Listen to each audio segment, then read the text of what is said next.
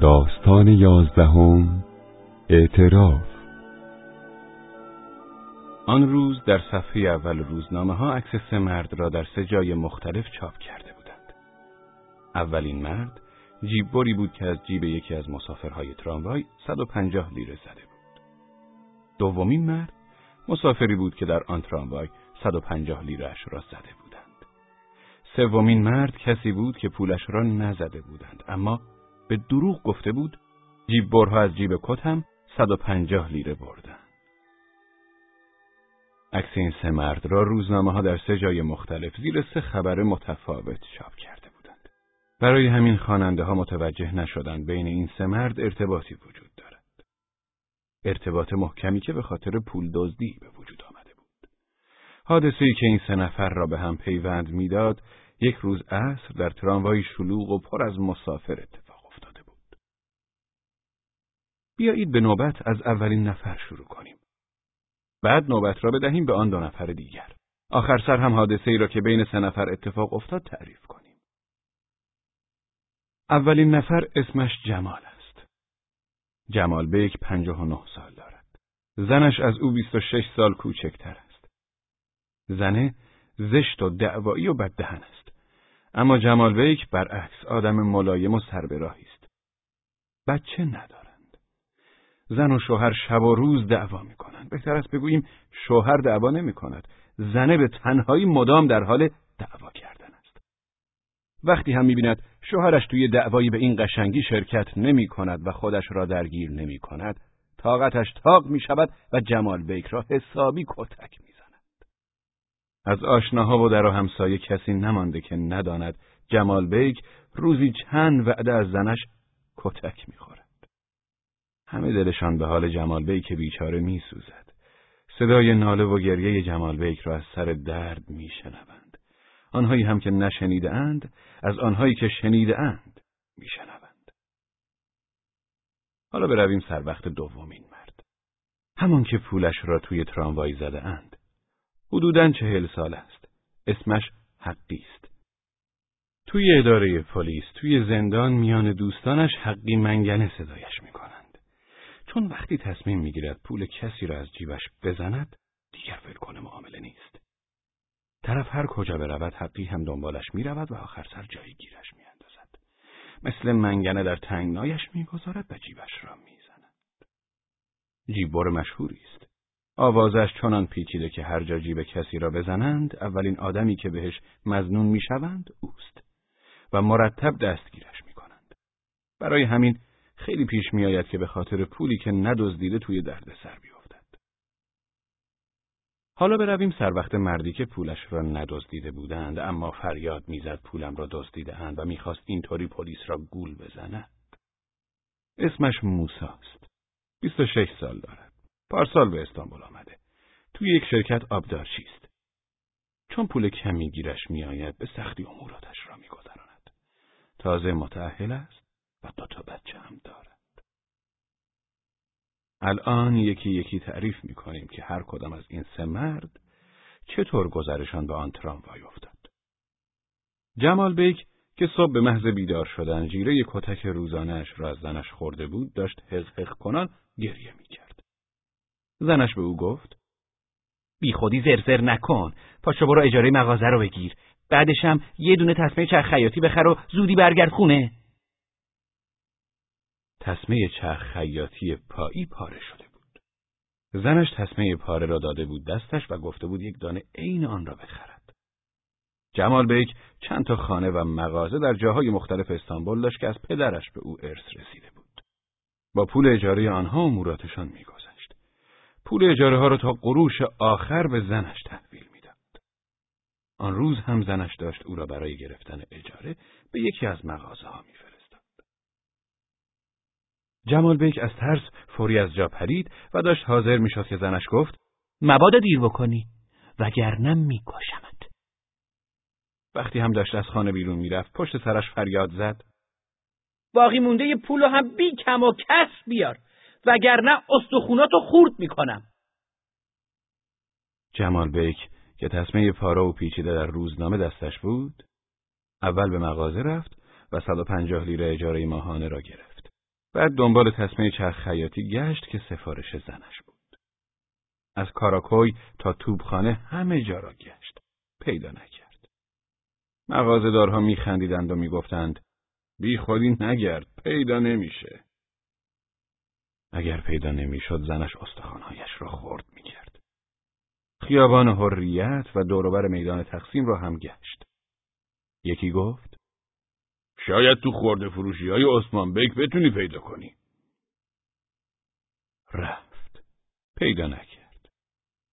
یه سرم به قاسم پاشا بزنین.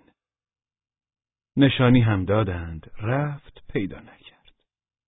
شاید تو بشیکتاش. رفت. پیدا نکرد. به کارخونه زیتون برنو هم یه سر بزنین. عصر شده جمال بیک چهار طرف استانبول را مثل سگ سوزن خورده گشته بود. اما چیزی را که میجست پیدا نکرده بود. ساعت شش دیگر جایی نمی‌توانست برود. چون از بس پی خرید تسمه این ور رفته و کرایه تاکسی و اتوبوس و مینیبوس داده بود، 150 لیره پول اجاره مغازه هم ته کشیده بود. توی جیبش 25 لیره مانده بود. هر حرفی هم که به زنش می‌زد نمی‌توانست قانعش کند. از یک طرف چون دیر کرده بود از زنش کتک می‌خورد از طرف دیگر چون نمی‌توانست بابت خرج شدن 150 لیره قانعش کند زنش استخوانهایش را خورد می‌کرد. تازه چون نتوانسته بود تسمه چرخ خیاطی بخرد یک دگنک هم توی سرش می‌خورد. توی کوچه راه می‌رفت و با خودش می‌گفت حالا چه خاکی به سرم بریزم؟ خدای خودت فرجی کن. حتی به سرش زد خودکشی کند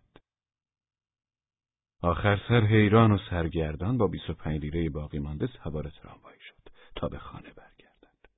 تراموای خیلی شلوغ بود. او هم خودش را گوشه ای جا کرد. درست وسط شلوغی تراموای یک دفعه فکری به سرش زد. یک دفعه داد کشید. ای وای جیبمو زدن! این فریاد جمال بیک چنان وحشتناک بود که همه را ترساند. راننده هم تراموای را نگه جمال بیک هیچ جور دیگری نمی‌توانست از دست زنش نجات پیدا کند. جیببری پولش را زده. الان نه از پول خبری هست نه از جیببر. اینطوری جمال بیک هم خلاص می شود می رود پی کارش. حالا برویم سر وقت حقی منگنه جیببر مشهور که دومین نفر در این ماجراست. حقی از چهار ماه پیش که کیف یکی از بازاری ها را با چهار هزار لیره پول داخلش زده بود دست به کار دیگری نزده بود. آن شب هم برای نشان دادن هنرش سوار تراموای نشده بود بلکه می‌خواست مثل آدم برود به کاراکوی.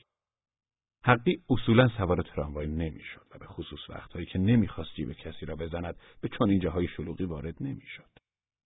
اما آن شب نه تاکسی گیرش آمده بود نه مینیبوس. برای همین ناچار سوار تراموای شده بود. خلاصه اینکه بودنش با جمال بیک توی یک تراموای تصادف محض. وقتی جمال بیک داد زده بود ای وای جیبمو زدن؟ حقی منگنه درست کنارش بود. مانده بود چه کار بکند؟ مطمئن بود همه فکر می‌کنند کار کار اوست. اگر فرار کند میگیرندش اگر بماند هم میگیرندش. حقی منگنه با همین فکرها و برای اینکه بی خودی به خاطر جرمی که مرتکب نشده گیر نیفتد همین که جمال بیک داد زده بود ای وای جیبمو زدن؟ او هم پشت سرش فریاد زده بود؟ آره راست میگه منم دیدم اینهاش این مرده پولش رو زد. بعد هم دست مردی را که پشت سرشان ایستاده بود گرفت. الان برویم سراغ موسا سومین نفر این ماجرا.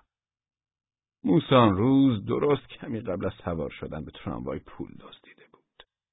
اما پولی که دزدیده بود صد و پنجاه لیره نبود. صد لیره بود. پول آدم توی تراموای هم نبود. پول یکی از همشهریهایش بود. بگذارید توضیح بدهیم. موسا که بجوری دستش تنگ بود آن روز عصر پس از تعطیل شدن کارش پیش یکی از همشهریهایش که توی یک پاساژ نگهبان بود رفته بود تا هم ببیندش هم پول قرض بگیرد. در اتاق که نگهبانی باز بود اما از همشهریش خبری نبود. کتش از میخی به دیوار آویزان بود. موسا در یک لحظه گول شیطان را خورد و دست کرد توی جیبهای کت آویزان از میخ. یک اسکناس صد لیره پیدا کرد و سری پول را توی جیبش چپاند و ده برو که رفتی. همشهریش که آمدن او را ندیده بود از کجا می‌فهمید پول را موسا دزدیده همین که پایش را توی کوچه گذاشت. پرید بالای اولین تراموایی که از آنجا میگذشت. اینطوری موسا سوار همان تراموایی شد که جمال بگ و حقی منگنه هم سوارش بودند. مردی که حقی منگنه دستش را گرفت و فریاد زد آره خودم دیدم پول و این یارو دزدید همین موسا بود هر سه با هم یخی همدیگر را گرفتند و رفتن کلانتری. جمال بیک شاکی بود و می گفت 150 لیرش را دزدیدند. موسا مزنون به جیببری بود و حقی منگنه هم شاهد ماجرا. کمیسر و یک مأمور پلیس به حرف آنها گوش دادند. بعد کمیسر رو کرد به معاونش و گفت: کشی که من تموم شده دارم میرم خونه. این کارو تو تموم کن. معاون کمیسر پرسید: چه کاریو؟ کمیسر که داشت از در بیرون می‌رفت با دست اشاره کرد و گفت تو تراموای این یارو پول این یارو رو زده و این یکی هم شاهد ماجرا بوده. بعد در را پشت سرش به هم زد و رفت. معاون کمیسر یکی از باتونهایی را که پشت درب میخ آویزان بود برداشت و به جمال بیک گفت بیا اینجا ببینم. می‌خوام ازت بازجویی کنم. جمال بیک را از پشت سر به داخل اتاقی پل داد و در را بست. چیزهایی که حقی منگنه و موسا که بیرون مانده بودند از پشت در بسته میشنیدند اینها بود. مرتی که زبون باز کن ببینم. چجوری کیف یارو رو زدی؟ کی؟ من؟ بنده؟ بعد از این صداهای کوتاه و تک هجایی مثل آی وای به خدا من آخ نه تو رو جون هر کی دوست داری وای به گوش رسید و بعد صدا قطع شد معاون کمیسر جلوی در اتاق ظاهر شد. باتون را به دست چپش داد و به کف دست راستش تف انداخت. بعد به موسا گفت: تا بیا. موسا رفت تو. در بسته شد. باز هم از پشت در صداهای بریده بریده و ناله های تک هجایی و گاهی هم صدای فریاد به گوش می رسید. بعد صدا قطع شد. سومین نفری که رفت توی اتاق حقی منگنه بود. بعد از تمام شدن بازجویی خبرنگارها را دعوت کرده بودند. عکاس های روزنامه ها عکس جمال بیک و حقی منگنه و موسا را گرفتند. یکی از کمیسرها متن تایپ و امضا شده بازجویی هر سه نفر را خواند. بر اساس این اعتراف ها در تراموای 150 لیره حقی منگنه را زده بودند. پلیس فوری جیبور را دستگیر کرده بود. اسم جیبور جمال بود. به گناهش اعتراف کرده بود. اما سومین نفر یعنی موسا بنا به اعترافات کتبی خودش به لحاظ مالی در مزیقه بود. در شرکت به او 150 لیره داده بودند تا به جایی ببرد. 50 لیره از این پول را خرج کرده بود و چون می‌دانست نمی‌تواند این پول را سر جایش برگرداند داخل تراموای به دروغ فریاد زده بود پولمو دزدیدن کمیسر گفت این هم دلیل. بعد صد لیره ای را که از جیبهای موسا درآمده بود به خبرنگارها نشان داد. فردای آن روز عکس هر سه نفرشان در جاهای مختلف روزنامه ها چاپ شد. جمال بر، حقی که پولش را زده بودند و موسا که پولش را نزده بودند اما به دروغ گفته بود پولمو زدن. این بود ماجرای سه نفری که توی روزنامه ها عکسشان را در جاهای جداگانه می‌بینید و نمی‌توانید ارتباطی بینشان